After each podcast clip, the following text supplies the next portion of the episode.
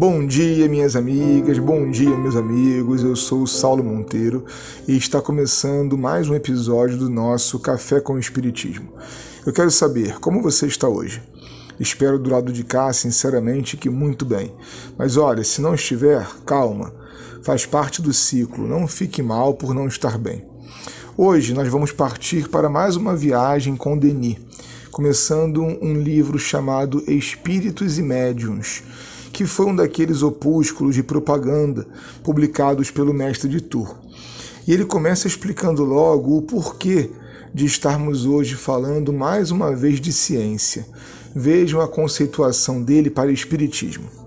O Espiritismo é a ciência que regula as relações entre vivos e mortos e nos ensina a conhecer, a atrair, a utilizar as forças benéficas do mundo invisível, a separar as más influências e, ao mesmo tempo, a desabrochar os poderes escondidos, as faculdades ignoradas que dormem no fundo de todo ser humano. O valor do Espiritismo consiste, precisamente, em nos proporcionar essas bases experimentais, provando-nos a possibilidade de comunicação entre os vivos e as inteligências que viveram antes de nós antes de transpor o umbral da vida invisível. Cada um de nós, minha irmã e meu amigo, vai responder de um jeito a essa pergunta: o que é o Espiritismo? Eu, particularmente, penso hoje que a doutrina espírita é uma ciência de observação, da qual transborda toda uma filosofia espiritualista e que produz consequências ético-morais. E é nesse sentido que vai Leon Denis. Para ele, o anúncio de que a vida continua e de que podemos entrar em contato com os que foram é a base de nossa doutrina. Não perder isso de vista é importante por vários motivos, sabe? Eu destaco dois. Espiritismo não é uma religião tradicional. Espiritismo é baseado em fatos e não em especulações. Denis avança um pouco mais sobre o fato espírita, dizendo: na realidade, os fenômenos de além-túmulo se encontram na base de todas as grandes doutrinas do passado. Em quase todos os tempos, o mundo dos vivos manteve relação com o mundo invisível. Porém, na Índia, no Egito e na Grécia, esses estudos eram um privilégio de um pequeno número de investigadores e de iniciados, e os seus resultados se ocultavam cuidadosamente.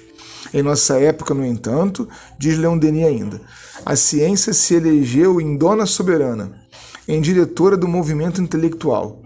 Cansada das especulações metafísicas e dos dogmas, a humanidade reclamava provas sensíveis, bases sólidas sobre as quais pudesse assentar suas convicções. Ora, como você e eu sabemos, o espiritismo, ele não é dono da mediunidade ou do fenômeno. Esses fenômenos são antigos e universais. Em todas as culturas, tempos e lugares, temos notícia daquilo que lá no depois da morte, Denis chama de doutrina secreta. Mas os avanços da observação moderna são muitos, porque agora nós podemos dar método e reprodutibilidade a essas ocorrências.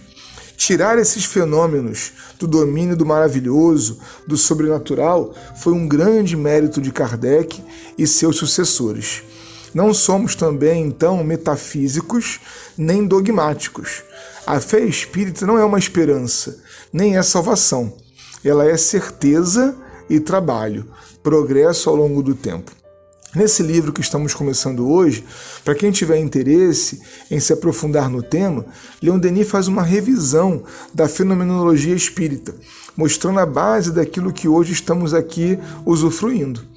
É preciso conhecer para valorizar e também para fazermos sempre a autocrítica daquilo que entra em contradição com essa base.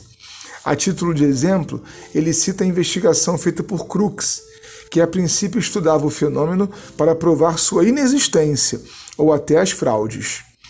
O ilustre sábio inglês William Crookes, conhecido no mundo inteiro pelo descobrimento do estado radiante da matéria, e que durante três anos obteve em sua casa materializações do espírito Kate King em condições de controle rigoroso, falava a propósito dessas manifestações.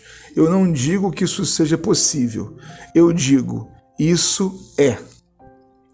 A possibilidade de estabelecer relação entre o mundo invisível e o visível apareceu como um fato imenso, derrubando as ideias herdadas, derrubando os ensinamentos habituais, mas abrindo sobre a vida futura uma saída que o homem não se atrevia ainda a transpor, deslumbrado pelas perspectivas que se apresentavam a ele.